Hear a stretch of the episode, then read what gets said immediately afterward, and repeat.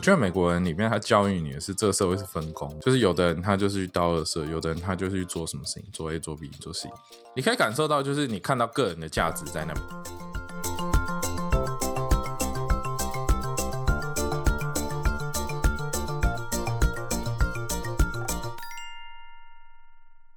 大家好，欢迎回到三角猫实验室，这是一个由 MTBA 制作发行的 Podcast。今天在实验桌旁边跟我们聊天的有文威，Hello，大家好，我是文威。还有 Mike。大家好，我是 Mike。其实我们上一次第一集的 Podcast，我们有聊到美国和台湾文化的不同。台美文化的不同呢，并不仅止于我们上次聊到的，像是种族问题啊、社会运动啊，或者是课堂上面的文化。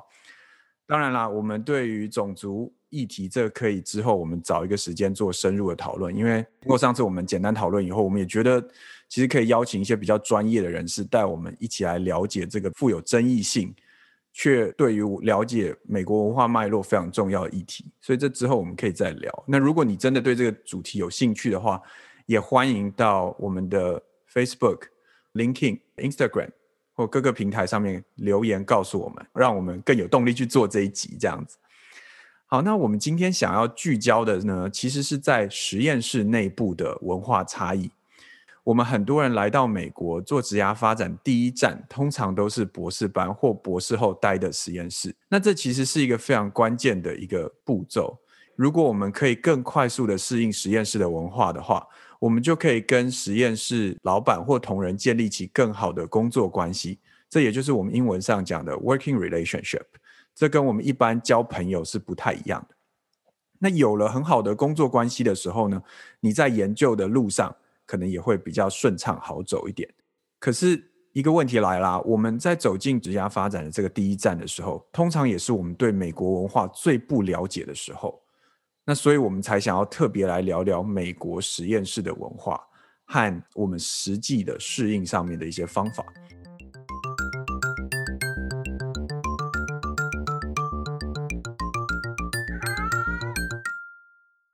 有一件事情是，我觉得它和文化有点关系，因为它塑造文化。我觉得我刚来美国的时候，我觉得美国的实验室好像都比较有钱。其实当然也不是嘛，其实反过来讲，很多美国的实验室可能资源还不如台湾的实验室。可为什么会有那种实验室比较有钱的错觉？我觉得可能是因为刚到美国第一点会觉得说，哎，怎么好像大家都有办法买原厂的东西？我让我很惊讶，就是打开抽屉里面真的看到 Appendorf 公司出的 Eppendorf，就是在以前其实我我没有看过，就会很新奇啊。然后再加上，就是每个桌上都有 Kim Wipe，嗯，然后就会觉得哇，在台湾觉得好像这一盒很珍贵，然后来美国不只是桌上都有，而且还有大张的。然后那个时候看到就觉得哇，大张的 King Wipe 到底拿来干嘛？后来就趁着实验室四下无人的时候，就拿它来擤鼻涕。然后 对，就觉得哇，好棒哦，大张超大张的 King Wipe，然后就觉得非常有非常非常奢华感。所以你觉得是用钱观念上的差别吗？我觉得是整体的文化，还包含它是实验室购买东西的系统。就好比说，你会去 Thermo Fisher 买东西嘛？Thermo Fisher 可能有的东西就是那些，价位就在那边。如果今天你要跳脱这个超级巨大的专业菜市场，其实你要自己去找特别更便宜的东西，也可能不是那么容易。所以我觉得大家有一种消费潮水的情况，然后你会发现整体消费买东西好像是比较贵。你是觉得觉得它系统上面不像台湾有这么多的副牌可以选择吗？因为汇率的关系以及物价差的关系吧，所以对美国人来讲，可能那个东西相对是没有那么贵，所以他没有那么大的动力去找比较便宜牌子。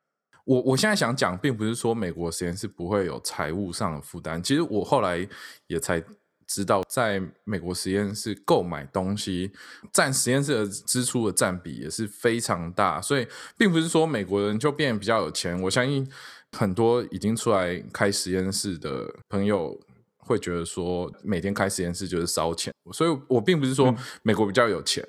呃，所以怎么样怎样，只是说当下十年前看到那一瞬间，哦，我明显感到那个差别。嗯，觉得这对你之后做实验上有什么影响吗？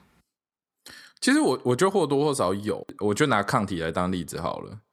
如果你很明确就知道这支抗体可以达到这个功用的时候，你可能不会想去找小厂，对不对？比方说现在有一个很有名的网站叫 Benchside，它就是用 AI 的方式去把这些论文里面的图拉出来，然后还有它的浓度。你现在进去 Benchside，你只要点那个抗体，你就可以看到它的图染起来应该是怎么样。那如果你已经知道这个东西，你又确知你可以买这支抗体。那你就买了，你就去做，然后你就把这件事情就搞定，你就直接砸钱解决问题的感觉吗？你就少走很多冤枉路。对，可是这个东西你说是美国人比较有钱吗？也不见得。嗯，那这是一个嘛？那另外一个例子就是，我必须说，因为我之前是在影像中心工作，嗯，我们的中心的显微镜都是最好，大概有十台。以上的显微镜，然后都是那个时期可以买到的该产品的顶配。然后显微镜就像是买车一样，就是你会有很多不同的等级，加钱你就可以有皮椅，你可以有屁股加热的那个，还是得要天窗。对，显微镜完全是一样的东西。也许大家很难想象，但其实显微镜现在技术已经可以达到就完全自动化。以前的单位就是就就是买顶配，嗯，而且我们显微镜全部都会买那个。服务的合约就是我们每年都会更新，都去买那个。到后来看到基本上东西是两个零的，老板还是会看。如果又是必要的话，基本上老板完全是以解决问题为导向，因为你该花的钱花了，你就有结果。你必须要有能力去衡量它是不是值这个价钱。你不能衡量这件事情，你也应该提出来让老板来替你衡量这件事。就你们不会特别为了省钱。然后去找复牌的东西来试，不只是不会省钱去找复牌的东西来试，而是你试你试图要那样做，如果到时候出了什么问题，你反而会被骂。至少在我之前的单位是这样。其实，在之前我念博班实验室也是，你如果没有选对工具这件事情，你要负责任。嗯，为什么我会说它影响到实验室文化？就是因为你必须要去思考，我省这个钱是在省钱、省时间。还是在找自己麻烦。我常觉得，在美国，在实验室，好像每个人都是一个单位，就一个作战单位一样。你每个人就必须要把你的生产力推到最大化，而且你要对你没有推到最大化生产力这一步而负责。那这个心态就跟台湾实验室的心态会不会就是一个主要的差别？我觉得我们要先讲的一个，就是让听众可能有一个概念，因为。我和文威都是在比较大的实验室，我们资源比较多。Mike 之前待的那个单位，他的学校蛮有钱的，就是我们可能在这一方面我们会有更大的落差啊。因为当你有资源的时候，你反而最重要的问题是你如何去问一个好问题和解决问题。钱这个相对来讲是次要。如果今天我可以丢钱，然后把这个问题更快解决，那就丢钱吧。我觉得没有对错，因为台湾有些实验室也非常有钱。我觉得我们在这边看到的是，在实验室找 King Web 比找我擦手指还容易。你也拿爱擤鼻涕吗？有的时候真的是找不到的时候，还真的会这样做。对，我觉得其实像浩文讲，就是因为你也不能说我们观察到这个事情可以用来以偏概全，就是说美国实验室都这样，或台湾实验室都怎么样。但我觉得它隐藏在后面的那个氛围，会影响到。大家怎么在实验室里面去合作跟操作？假设今天很有钱的 A 实验室跟很有钱的 B 实验室都是用这种态度在看待做实验这件事的话，不太有钱 C 实验室不见得可以跳脱这样的价值观，最后会形塑一种氛围。嗯，那这种氛围其实它本身也是一个推力，因为大家其实是更专注在回答问题这件事情上。我觉得这个东西也有可能是跟从公司文化衍生出来的。亦或是处理大型组织都是有点类似的态度。嗯嗯嗯。我下一个想讲就有关于在台湾念硕班的时候，硕班学生还要负责倒垃圾。来美国之后，我突然意识到，就到实验室垃圾这件事情有多危险。因为实验室垃圾以前都会有那个，就是有 tip 嘛，那些东西其实都是属于锐利物。事实上，那些在收垃圾的人，他们是有被专门训练过，就是怎么保护他们自己。啊。要有专业的来。我觉得美国人里面他教育你的是这个社会是分工的，就是有的人他就是去倒垃圾，有的人他就是去做什么事情，做 A 做 B 做 C，这个其实我很有共鸣哎。真的吗？对，就是你在美国，你常常会听到某一个人会说，This is not in my job description。对，就这不是我应该要做的事。他不是要推卸责任，但他就很明白告诉你，我分内的工作是什么。嗯，或者说 This is above my pay rate。对，像刚才说的钱啊这种东西，其实他们会说，你是一个研究生，你是博士后，你的任务是要产生结果，然后写论文。就这样，你老板的工作是去拿钱，所以你今天不必为了说省那个几块钱，然后花了很长一段时间去找一个新的副牌，这不是你的工作。对，我觉得这完全就回应到麦克刚才讲的，就是分工很细。对，我可以看到的是，在美国的实验室文化，当他成长到一个稍微比较成熟，要迈向成熟的过程中，他是用制度去保障这些事情。那这个时候会回过头来给人一种印象，就是就算他今天要讲说我们要不要尊重人，我也是用制度去尊重人，嗯，而不是用个体去讲我尊重你。好比说，如果你人刚好在美国的话，买一张国内线的机票，把你不管从美国哪个城市带到那一个大学所在点面试，他会支付你的食宿，对，然后他有一个。一天到或两天的套餐，然后让你去看。那基本上在美国，大部分的工作也都是一样。嗯，那他等于就是说，至少我展露出一个态度，就是说，我想知道你是什么样的人，然后我尊重你的潜力。嗯，然后当你过了这几个门槛之后，我会用这种方式来查核、来判断你是不是我们要的人。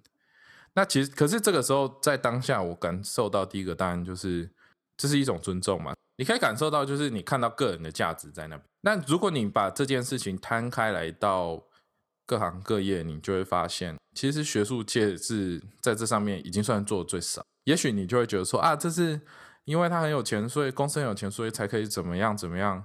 但是我看到的更是说，他把这些东西变成一个惯例，甚至是制度化。这个东西是我看到蛮大的不同。久了以后，我反而习惯这种状态。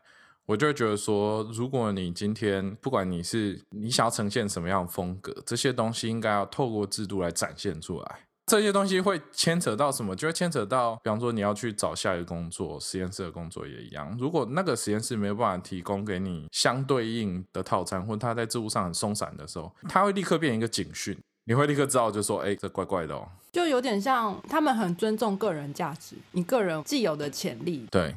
并不是把你人来，然后消耗你这个劳动力。嗯，当然我讲的是说一些比较健全的实验室或者比较健全的公司。嗯，还是有例外。对，还是有例外。嗯，但是至少那是一个方向，就是这是一个会被拿出来谈论的东西。对，我觉得这真的非常有趣。它就是一个我们看到美国哈，这 真的就是我们对有点像符合美国人的刻板印象，就是拿钱解决问题。可是细讲又不是这样子。对对对，但你。像以前写作文会说，你乍看之下觉得怎么样，但细细品味以后又会是另外一个。我看到像绿豆糕，是这样用的吗？等下这是什么东西？我看到雅亮啊，雅亮，对对对对对对，原来是这样子。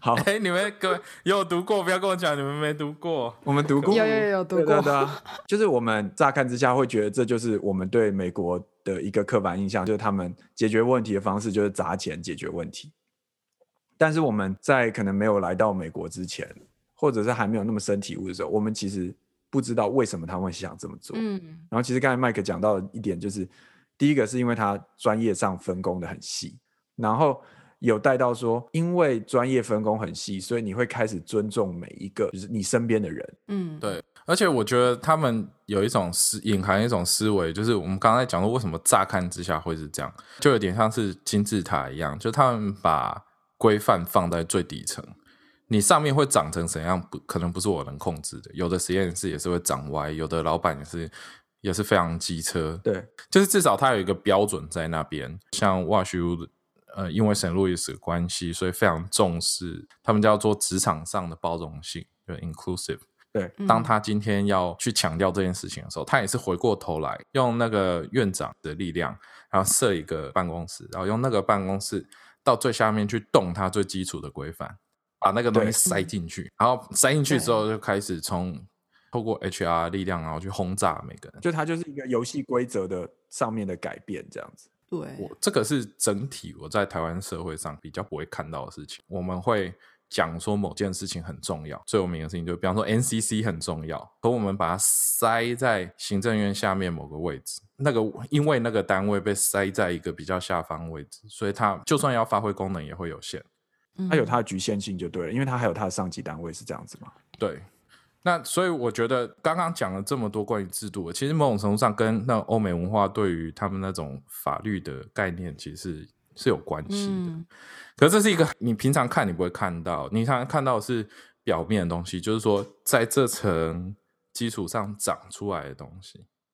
但但这就是他沟通的基础，这是为什么常常我们会听到什么哦？假设你跟你的 PI 处有什么争执，或者是你的毕业的条件已经达到，但是被刁难怎样怎样的时候，所有的人告诉你的第一件事情是，你要回过头去看你的 PhD 的手册规章对那个规章，因为那个东西那个规章是，就算放在那里三四年都没有人动它，它还是有它的效力。然后你拿它出来、对，去约束那些职位比你高的人。其实蛮深刻的一个对于美国这边文化的一个体认识和体悟。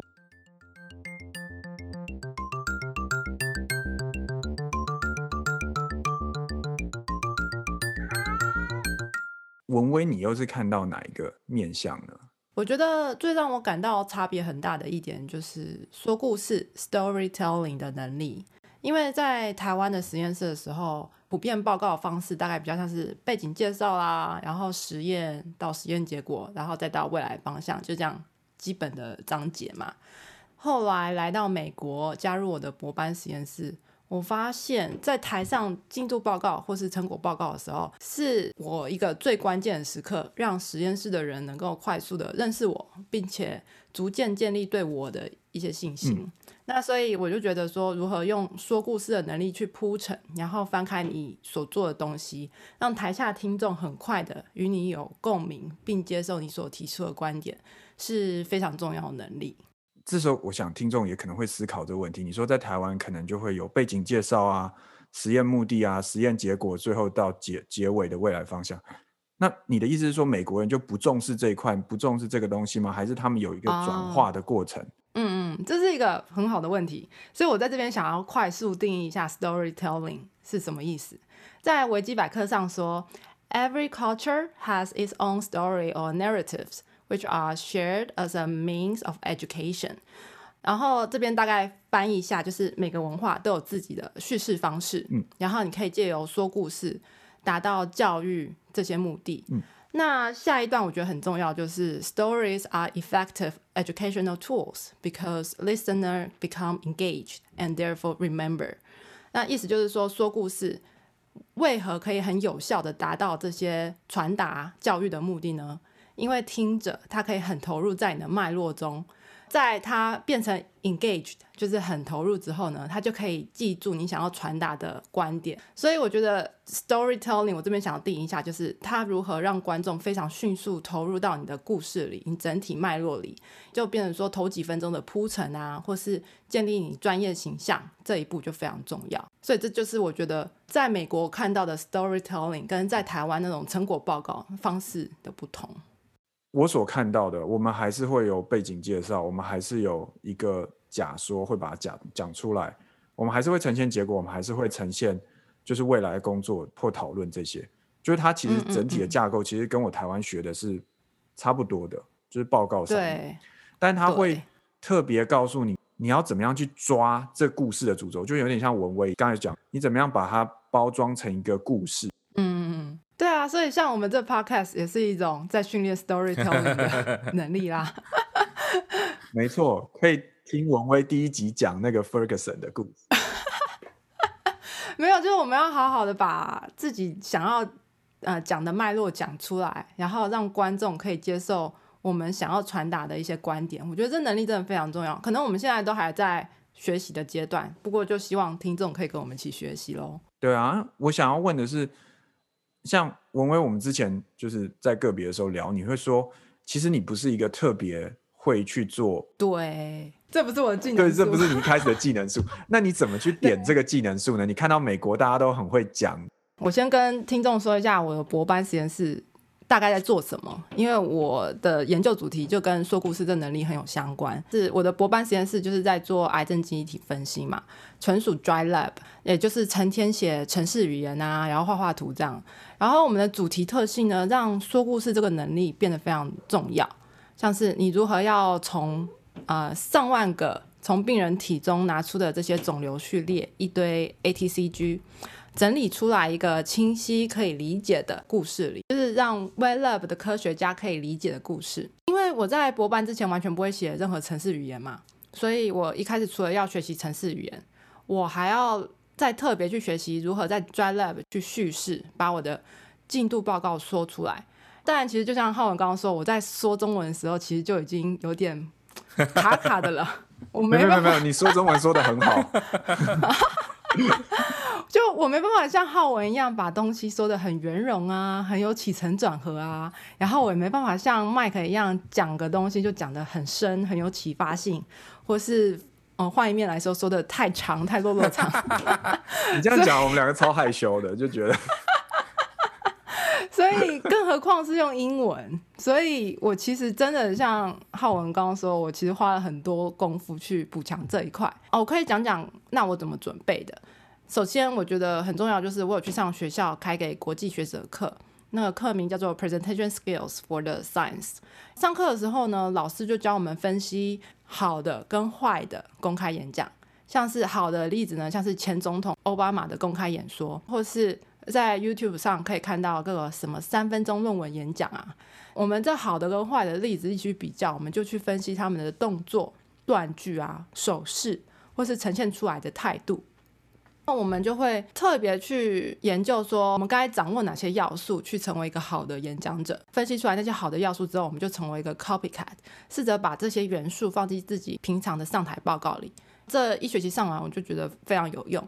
但当然，光知道这些理论基础还不够嘛，你也不可能一下子就成为像奥巴马那样非常有魅力的演说家。我们要出来选总统吗？不可能。哦，公开演说真的太难了。呃，练习方式我就是下意识的去锁定实验室中老师的心腹爱将跟我想学习的人，然后我就学习他们平常上台报告或是开小组会议中与老师沟通的能力，就会像录音机一样，把觉得好的词语啊或是转折方式把它录下来，然后下次时机一到我可以用的时候，我就按下，然后把关键字说出来，复制贴上。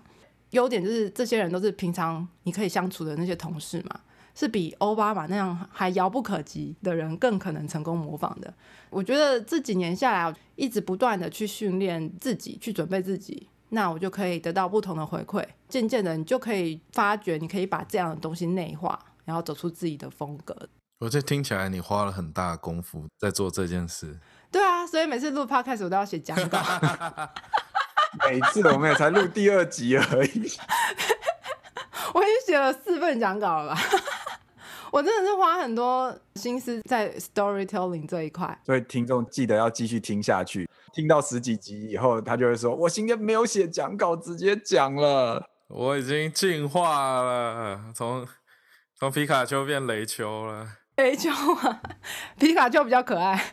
可我觉得这个，我觉得你讲的这真的蛮重要，就是讲故事这件事情，其实是需要刻意去学习、刻意去模仿。我觉得除了说像文威他说哦，因为他觉得他没有办法很自然就讲出来以外，我觉得就算你可以很自然讲出来，这些东西还是需要刻意去准备。原因在于，我觉得不管你是不是英文母语的人，我认为现场都会给你某些压力。嗯，除了要逻辑连贯、一致性以外，你要好多个版本。嗯，所以你可以三分钟有办法介绍你自己，五分钟也可以，甚至有时候一分钟。遇到这么多种情况的时候，那个资讯是要非常清晰的。嗯，比方说，我今天开一个新的合作案，要跟另外一个新的实验室介绍你是什么样的人，你可能不会有多少时间跟他介绍，可能就一分钟。嗯，几句话讲完，他就必须要知道你的在这个案子里面你的角色是什么。没有准备好，你每一次遇到这样沟通的状况，今天不管是严肃的场合，或是轻松，如同你在酒吧，那个话到舌尖都讲不出来。哎、其实我有一个蛮深的体悟，就是我那时候在台湾的时候，我觉得我做报告做的还蛮不错的。可是到美国以后，因为跟很多不同的领域合作，所以我们要解释我们的研究计划会非常复杂，然后再加上英文，我就可能很难做。我发现我自己就是在比较困难的地方，就是开头的时候。我不知道大家有没有这种嗯经验，你你其实不要想说今天是在做报告哈，你你今天就是看一个韩剧、日剧或者台剧，他可能第一集演的很烂，然后你可能就不想看。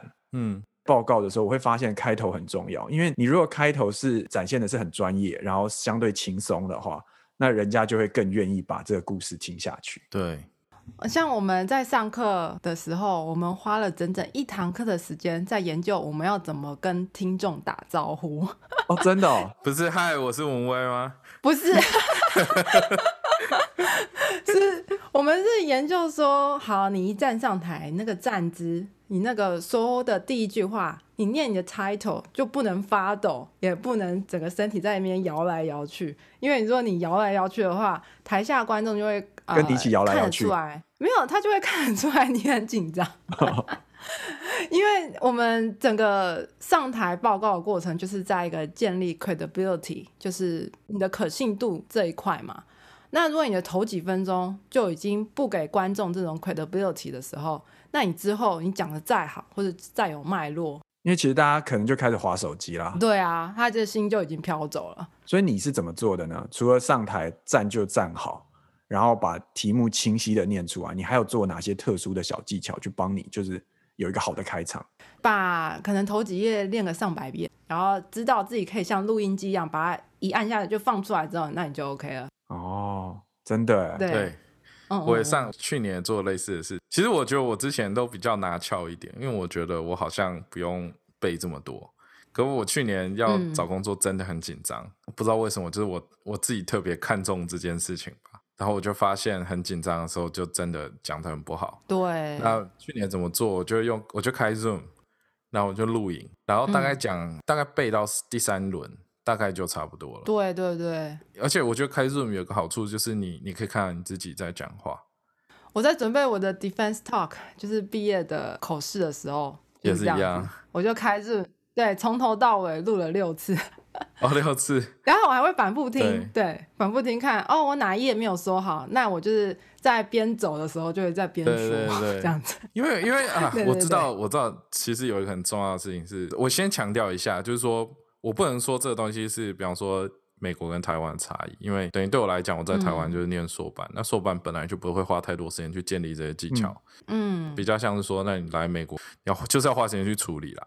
那但我觉得有一个很重要一点，报告的时候，slide 跟 slide 之间的转换，嗯嗯，就是那个衔接，我觉得美国人特别看重这件事，就是你只要那个地方 K，所有人都会讲说 transition 有问题，啊，没错，所以他们非常看重这件事情，就有点像是你在看那个现在 Netflix 影集有没有？他一次都给你十集，嗯，对，那他要吸引你一直看下去的方式，就是他的每一集的最后面一定会出现有一个悬疑的部分，悬而未决，让你一定要看下一集。对，就有点像这种情况，那个 transition 没有做好，一定会被刁到爆。就对，大家就没有那种没继续听下去的感觉。对，我那时候一开始在练的时候，我们老板就说：“那不然你把你所有的话都写在上面好了。哇，写在实在”就是，这等一下，这个是一个非常不符合我直觉的印象。对我那时候第一个在台湾学到的是，还有在美国一开始学到的是，是你的每一张投影片不能有太多字。嗯所以那时候我其实内心非常抗拒，但因为那是我老板嘛，所以我就是尊重他的专业，他也训练了很多研究生都非常的杰出，所以我就真的写了。他会帮我一起顺句子，说哦，你这个句子，你这个字要怎么用，会比较精确，这样子。嗯，然后他说，如果你今天紧张的时候，你就念上面的东西。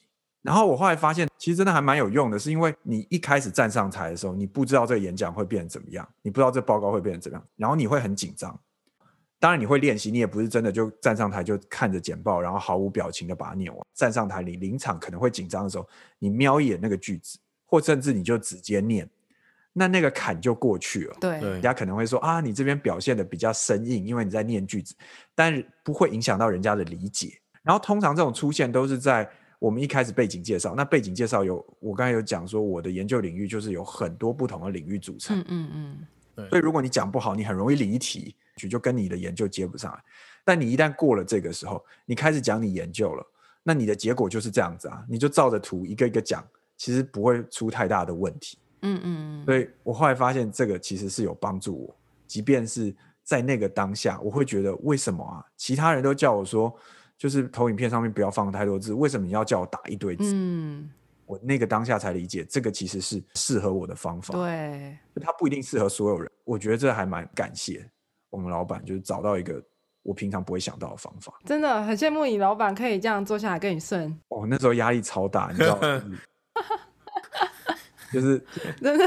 那个一整个下午，你所以到最后都有一点怀疑人生，说我的英文真的有这么烂吗？真的，哎、我觉得这边的 PI 真的是实验室主持人们，他们真的是蛮重视报告的。像如果我要出去一个会议报告，可能我平常写一堆东西，我可能要交论文摘要给这个会议，我们老板可能都不太会看。可是如果我要上台报告的话，我们老板一定会坐下来，然后跟我呃从头到尾讲了好几遍这样子，对，确保这个上台报告这一块是好的。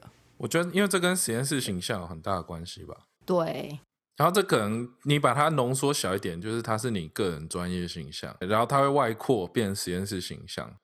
你知道吗？我就我分了三个阶段，就是一开始英文报告很烂的时候，嗯我会全部都写下来，像文威这样。然后后来我嗯稍微进步一点的时候，我会进到有点像浩文那样的想法，就说那我不要全部写下来好了，因为全部写下来其实很蠢，你那个 slide 看起来会全部都塞满东西。嗯嗯你们也知道，就是你会进到一个状态，就是其实你并不想花那么多时间在准备报告上面其。实准备蛮花时间的。对啊，对，因为那很花时间，你不知道成效怎么样，你日常生活中有很多事情要忙。对，嗯你知道吗？我现在经过了，就是走过我的头十年好了，嗯我我现在觉得我会宁可花很多时间在准备，即便是只有只讲五分钟的话。前阵子他我们不是要问我说，哎，你是怎样公司很血汗的？我说我最近都在加班。其实其实不是，我不是加班去做进度的东西，嗯，我是加班在做 slide，因为我愿意多花那个时间，即便只有一张 slide。我发现，在现在 COVID 的状态，这是我唯一可以跟我的同事，还有我的，我有小老板、中老板跟大老板，嗯 我跟他们讲到话的机会。哦，其他的时间都是写信。对，所以现在他我的投资在这这件事情上面，我的价值非常高，对，因为我投资那个五分钟的 talk 浓缩在这一点，可是他们所有的印象全部都是在那五分钟，没错，就是你做一个够漂亮的 slide，这个 slide 老板他对外报告，他就会拿去用。所以他以后他怎么看你这个人的进度，全部都是回去看你的那些 slide 的东西。我很有共鸣的是，因为我那时候刚加入实验室的时候，我就有一个实验室的同仁跟我讲说，他听过有另外一个人这样做，他觉得很好，就是当那个人实验做到一个段落的时候，他就会整理一个 PowerPoint 给他自己。所以以后他在要做实验室的会议啊，或者是出去外面给演讲的时候，他其实投影片都做好，他只是把它组合在一起而已。然后也透过这个过程，他可以训练他自己的逻辑思考。对，因为我们刚刚不是有讲嘛，就是你需要一些句子，那些句子可能是三分钟长、一分钟长，或者是十分钟，在讲你在做什么。，对，比方说你去听完一个演讲，不是常以前演讲后都会有接待会吗？就一个 reception，人家问你在干嘛的时候，你就是很不想去讲，是因为你脑中没有那些句子可以用。对，对，可是那些东西，事实上你如果平常都准备好的话，其实说实在也没什么，你在那个时候你就讲那些就好了。我这边还是很推荐大家把所有的讲稿都打下来。我是直到论文口试的时候才做这件事，因为我后来发觉，当我临时要去报告一件事情，我只要把这些以前已经打好的讲稿，直接把它摘取重要部分出来，把它浓缩成一个比较短的故事。你其实准备可以很快，因为你在准备这样一个完整的演讲的时候，就已经把这些转折点都想好了嘛。对，那你如果你把讲稿都打下来，那其实你就不用再重新回忆起那些之前设计好的转折点，你只要把它摘录出来就可以了。我后来有听那个学长的建议，然后有做这件事，然后所以我每做到一个段落，就会有三到五张的投影片，然后就是一个 PowerPoint 的这样。那我后来发现，这对我有额外好处是，因为我有的时候同时做不同的研究计划嘛。那我们老板有时候就会换过来说：“哎、浩文最近做怎么样啊？” 可能就傻住，因为他问的是 A，我现在脑中在写 B 这个东西，嗯，嗯然后所以他后来也发现这样子我会宕机，所以不行。嗯 另外一个形式就是我做到一个段落的时候，会直接整理这个投影片，然后我就寄给我们老板说：“哎、我想要跟你聊一聊。”哦，好棒啊！我我现在发现这个结果，或者是我现在遇到某个问题，或者是我现在在设计某个实验，那你可不可以给我一些你的建议？这样子。嗯嗯 OK，然后我后来发现，这样子的聊天会比较容易聚焦，因为他其实已经完全知道你要做什么对，啊。因为我们老板的实验室很大嘛，二三十个人，他很忙。虽然说他一直都会很努力的想要花时间跟学生讲他的研究，对，可是现实就是他没有那么多时间，所以你更有效率的传达资讯，那他能够帮你的就可以帮到越多。没错，就他可以给的建议就会越真切。他在看你的 email 的时候，他其实就可以想说，哦，那这个里面他在意的点在哪里，而不是你当下讲对，他才开始想。而且有时候我们当下讲，如果我们又还在找句子的时候，他还需要试图理解你在讲什么。嗯，对，如果他理解歪了，他就会做一个很奇怪的建议。没错，，然后那个建议是你最不想发生的，对，所以其实透过这样子的方式，我发现我可以更好的去掌控我跟老板的讨论，那他会更聚焦，对，然后我就会更快的进到下一步。这是在做 data scientist 的常规，你不能等到你第一版看起来有一个样子，你才寄出去给人家。你的第一版，他的那一句话叫做：“你的第一版如果不会让你 feel embarrassed，那就代表你嗯太晚寄出去了。我我觉得这其实这句话它很有道理，它意思是说，所有的这种研究推进，它的周期都很短，然后你中间的需求可能不断地在更换。如果你没有很快的一直去确认这些需求一直还存在的话，你会 get into trouble。我觉得在以前生物领域，我会觉得我总觉得那个 cycle 很长，所以好像没有办法这么快去报告。但事实上后来想想不然，你还是需要照那个节奏，就是非常快，就有一个想法就出来，有个想法就出来，以至于你的 contribution 都会被看到。我在带呃新进来的学生的时候，我就会很希望他们可以主动跟我报告，而不是我自己要主动去追。哎，可是聊到这边，我想要问你们两个一个意见，嗯，这其实也算是在台湾我们对美国人的刻板印象。他们会说美国人很会讲，六十分讲八十分，八十分讲一百分。嗯嗯，我觉得我们刚才讲的说故事这一点，你又是怎么看呢？它是符合这个刻板印象呢？其实就像刚刚麦克在讲他的财富自由的经历的时候，就是擤鼻涕哦，大张 Y，对，那果汁打翻都要拿那个 King Y 来擦。也太奢侈了吧！诶你这是怎么会吃果汁啊？这感觉 违反我的以前规矩。你违反。EHS 规定 哦，OK。好吧，不是很相信。好，乡野奇谈好不好？乡野奇谈。乍看之下，觉得好像这很符合我们所谓的刻板印象。细细去探索里面的原因跟脉络的时候，你会觉得，其实是因为我们还没有接触到这样的脉络，所以我们会有这样的刻板印象。可是当我们接触到这样的文化脉络之后，我们就会觉得说，说故事这能力真的很重要。然后美国人比较会说故事，普遍来说也的确是真的，因为他们从小其实就接受这样的训练嘛。我们台湾人比较不会说故事，这也是真的。可是这不是一个不可弥补的鸿沟，而是一个我们如果能努力的话，我们就可以截取这样的优点，让自己的职涯发展更加顺利。我觉得是这样。所以你觉得还是有这个 stereotype？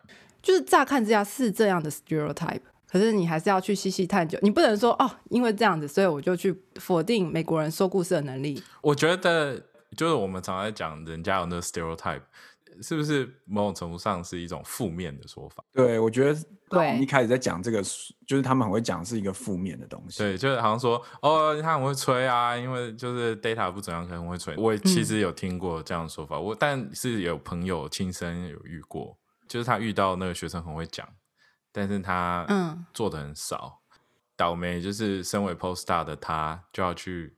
那这种情况有没有？我觉得其实是有的。对，对，可是我觉得这个东西是你难以避免。坦白说，我觉得同样的情况，同样的语境放在中文的语境之下，一样会发生。我觉得比较大，我们会很明显看到这 stereotype，甚至有一个情况会不会是因为，我觉得我们也应该可以做到那样，然后有那个嗯落差感，所以你就会觉得说啊，那美国人都好会讲。可是其实如果真的换中换做中文，搞不好你也很会讲啊。对你好像被困在一个身体里面，然后你没有办法突破。这是什么潜水钟与蝴蝶吗？哎，可是我我觉得有哎，我觉得有那种类似的感觉。然后因为这个东西存在，所以你没有办法，你必须要开始思考包装自己这件事。对，然后你要找出一些安全的策略。就像我们之前讲嘛，你为什么会选择想要呈现专业的形象？我觉得我们的心态可以从好认可这样的 stereotype，同时也认清自己不足的地方在哪里，然后把这样的一个事实转化成一个趋近自己的动力。像文威刚才一开始讲的时候，他就是说。听起来这个刻板印象蛮负面的，对不对？对，就是他会讲故事，这是很很负面的，好像就是你有种你不懂装懂或没做到什么就开始吹嘘的感觉。嗯，那这种人在我们身边有没有？有，他就是英文就是他的母语，所以这个比较强强烈程度更明显。然后再加上他们文化上就是会注重表达，所以这会更明显。但这并不妨碍我们去学人家说故事的技巧。对，最后人家可能会要记住你科学在做什么的时候，你是需要有一个故事性，有一个脉络性。所以，当今天开一个研讨会，听了十几场演讲，或者看了几十张海报的时候，他会记得你。对，所以我觉得其实这个看事情的角度会不一样，就有点像刚才 Mike 一开始举到的例子，就是用钱。乍看之下，这是一个非常负面的事情。但其实你抽丝剥茧去探究它深入的原因的时候，你可以了解说这件事为什么会有产生这样的脉络，然后其中又有一些我们其实是值得我们学习的地方。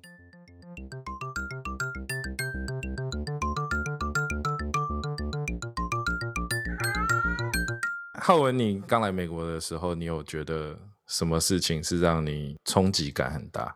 首先我要讲的是我过去。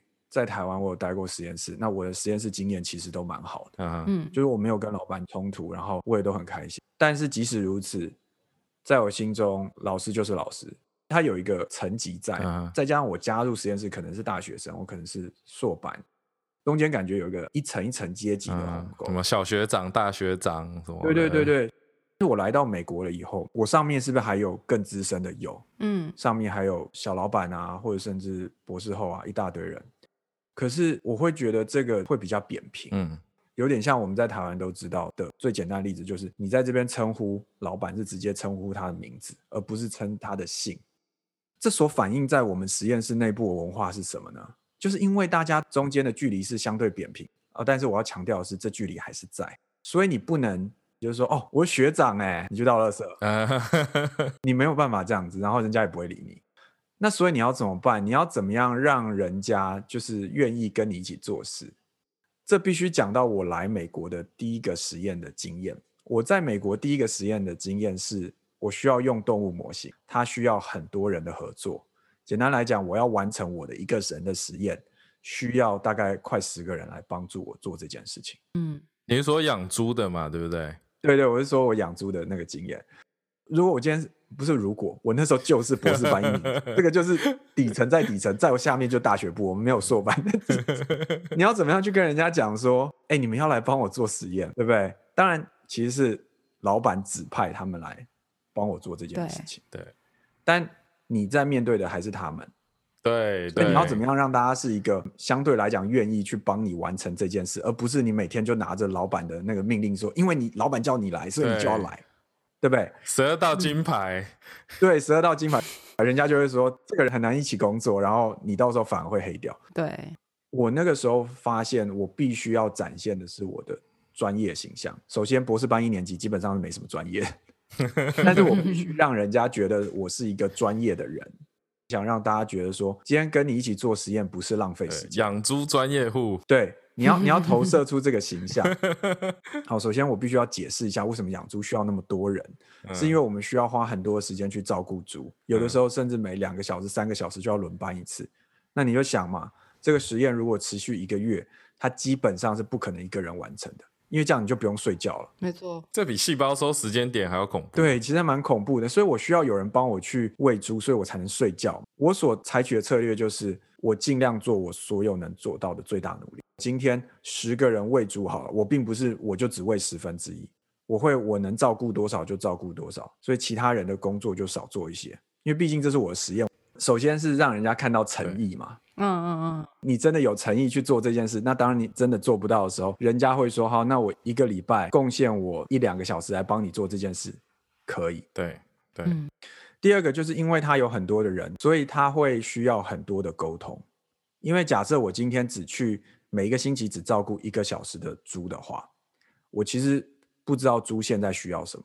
因为猪在前一个月的时候，它可能从要喂配方奶到逐渐换成固体食物，其实跨一个礼拜是跨很大的。再加上是猪，其实小的时候它非常脆弱，所以我们有些时候需要对一些特定的猪做特别的照顾。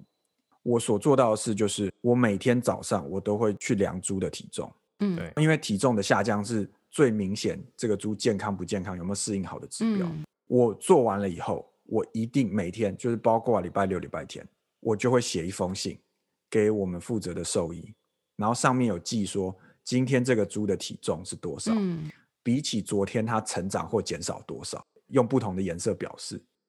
我会在底下再加我们今天要做的重点是什么。我们今天是他们现在在喂食的哪一个阶段，有哪几只猪需要特别的照顾。那如果我们昨天已经发现某某一只猪长得需要注意，那它这件事情有没有被解决？就是一个很完整的报告。对，我会写一个很完整的报告，但其实这非常累。嗯我那时候，比如六七点去做这个事，然后冬天圣路易的六七点可能都还没日出，做完起来刚好看日出，真的出就是从那个 租房起来刚好看日出，然后回实验室开始打报告，嗯因为有很多细节嘛，然后你打完可能就已经快十点十一点，就是你那天早上就已经没了，而且这是每天早上都会发生的事。对，那直到后来很多年以后，大概两三年以后，那我也已经不是最低阶的研究生了。我有一天还是在这个打报告。那我们实验室的经理就是所谓的 lab manager，他是一个非常谨慎，然后非常注重刚才说的规章的人，就走过来晃，然后看我在打报告，然后就说：“哦，我很喜欢你的报告，因为你让每个人都知道这些事。好感人哦，对啊，而且他给你这个这个回这个怎么讲？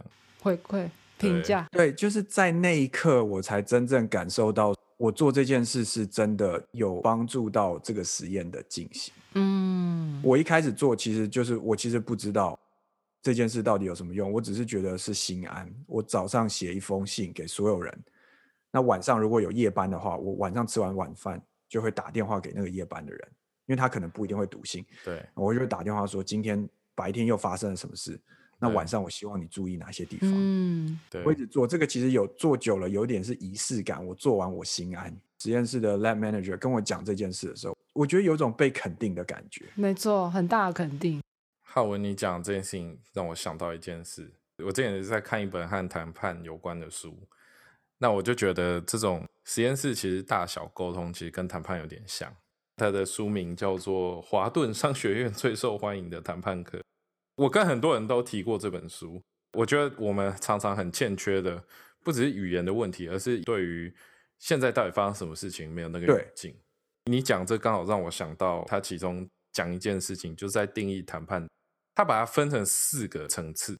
最表层的事情是迫使对方做你要他们做的事，嗯你可能用威胁、暴力，或者是用诠释，然后去做这些事情。嗯，接下来是让对方思考你希望他们思考的事情，然后第三层是让对方理解你希望他们理解的事情，最后才是让对方感受你希望他们感受的事情。嗯而他认为是你越往下的做法就会越有约束力。那他讲到第一个就是浩文一开始讲学长学弟制那种学姐学妹制的那种概念，是因为他这里提到一件，他说运用势力的主要问问题不在于它的效果，问题是运用势力的代价非常高昂，要让对方持续遵守需要很长的时间，而且他在未来可能会反抗你。弟妹会暴动不到垃圾。对，当然我们以前学长学弟制也不是那么蠢啊，但是因为那个实验室阶级很明确在那里的时候，你有时候方便你还是会去用。对就像浩文讲的，美国不是没有这个阶级，只是它那个网络和那个高低是比较隐藏的，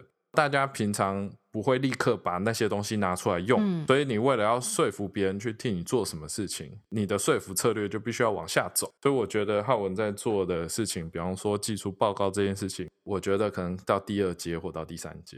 所以你会说那个助理给你的回馈是很好的，是因为那个助理他现在可以理解你为什么要做这些事。，对，其实听到那时候真的蛮感动就。整件事情就凑，你刚刚跟我讲完后说，哦，哎，这整个凑在一起。其实像我们说 storytelling 这个能力嘛，那它的定义就是你希望台下的观众可以很投入，那不就是第四个阶段可以共感了吗？但我觉得那最下面是最难的。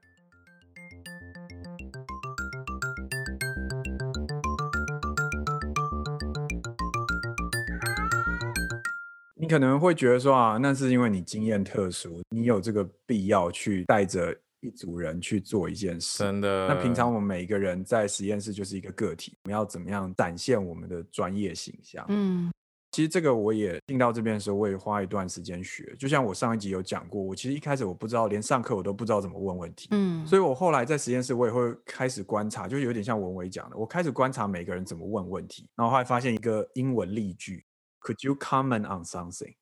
嗯可不可以对某件事或某一个东西提出一个评论？那这个用在哪个地方呢？比如说，你今天看过一篇论文，然后他今天是在讲某个主题，在台上报告的人可能也在讲类似的主题，所以你就可以说：“哎，我看过这篇论文哦，我觉得它跟你讲的有一些相似之处，那你可不可以对这个发表一些评论？”嗯嗯嗯，那我后来发现，如果透过这样讲话，人家就会觉得，第一个，你真的有看过这个东西，所以你是有知识的，你不是就是乱问。同时，你也会有判断嘛，你知道这个东西跟他现在研究是有关系，所以他也会有一点兴趣，说这个文章如果我没看过，我想要拿来看，就可以帮助你提升专业的形象。当然，你不能每次都用啊，就是你不能每次都用，然后就有点像记者一样，哎，你可不可以发表一些评论？对。然后说我不予评论。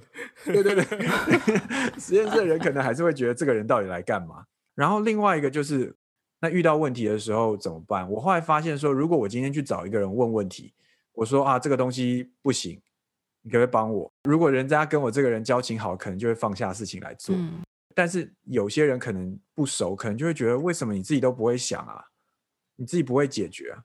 因为我们在这边就是要成为一个科学家嘛。那科学家的目的其实就是解决问题。那在我而言，就是当你没有办法解决问题的时候，你要想办法找出能够帮你一起解决问题的人。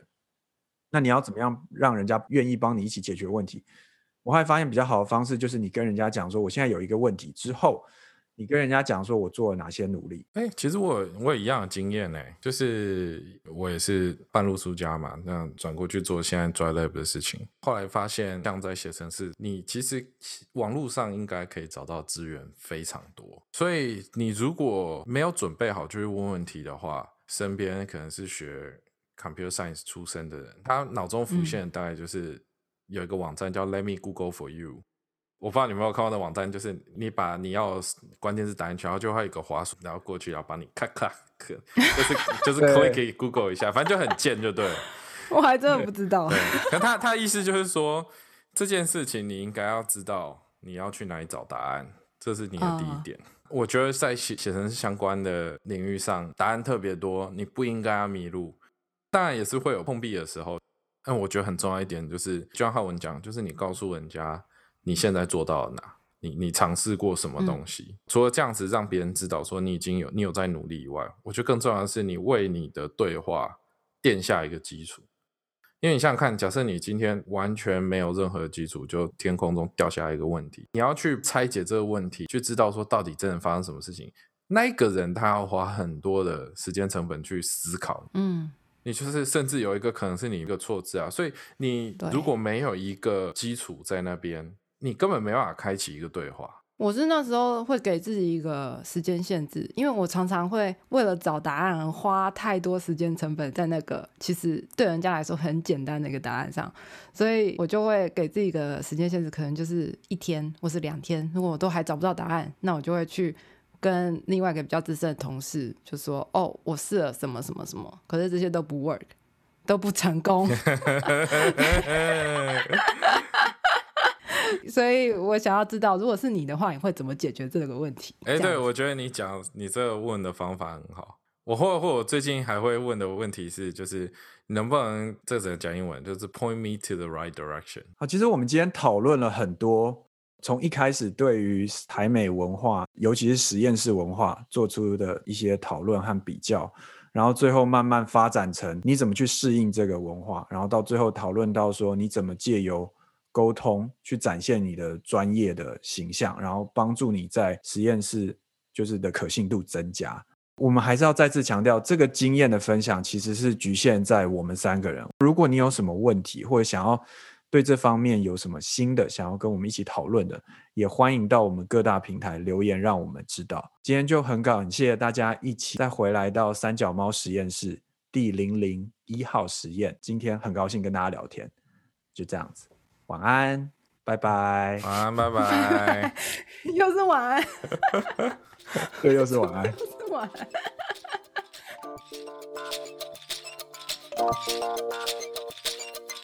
三脚猫实验室是由美中西台湾人生物科技协会制作发行，欢迎在 SoundOn、Apple Podcast、Spotify 等各大平台上追踪订阅。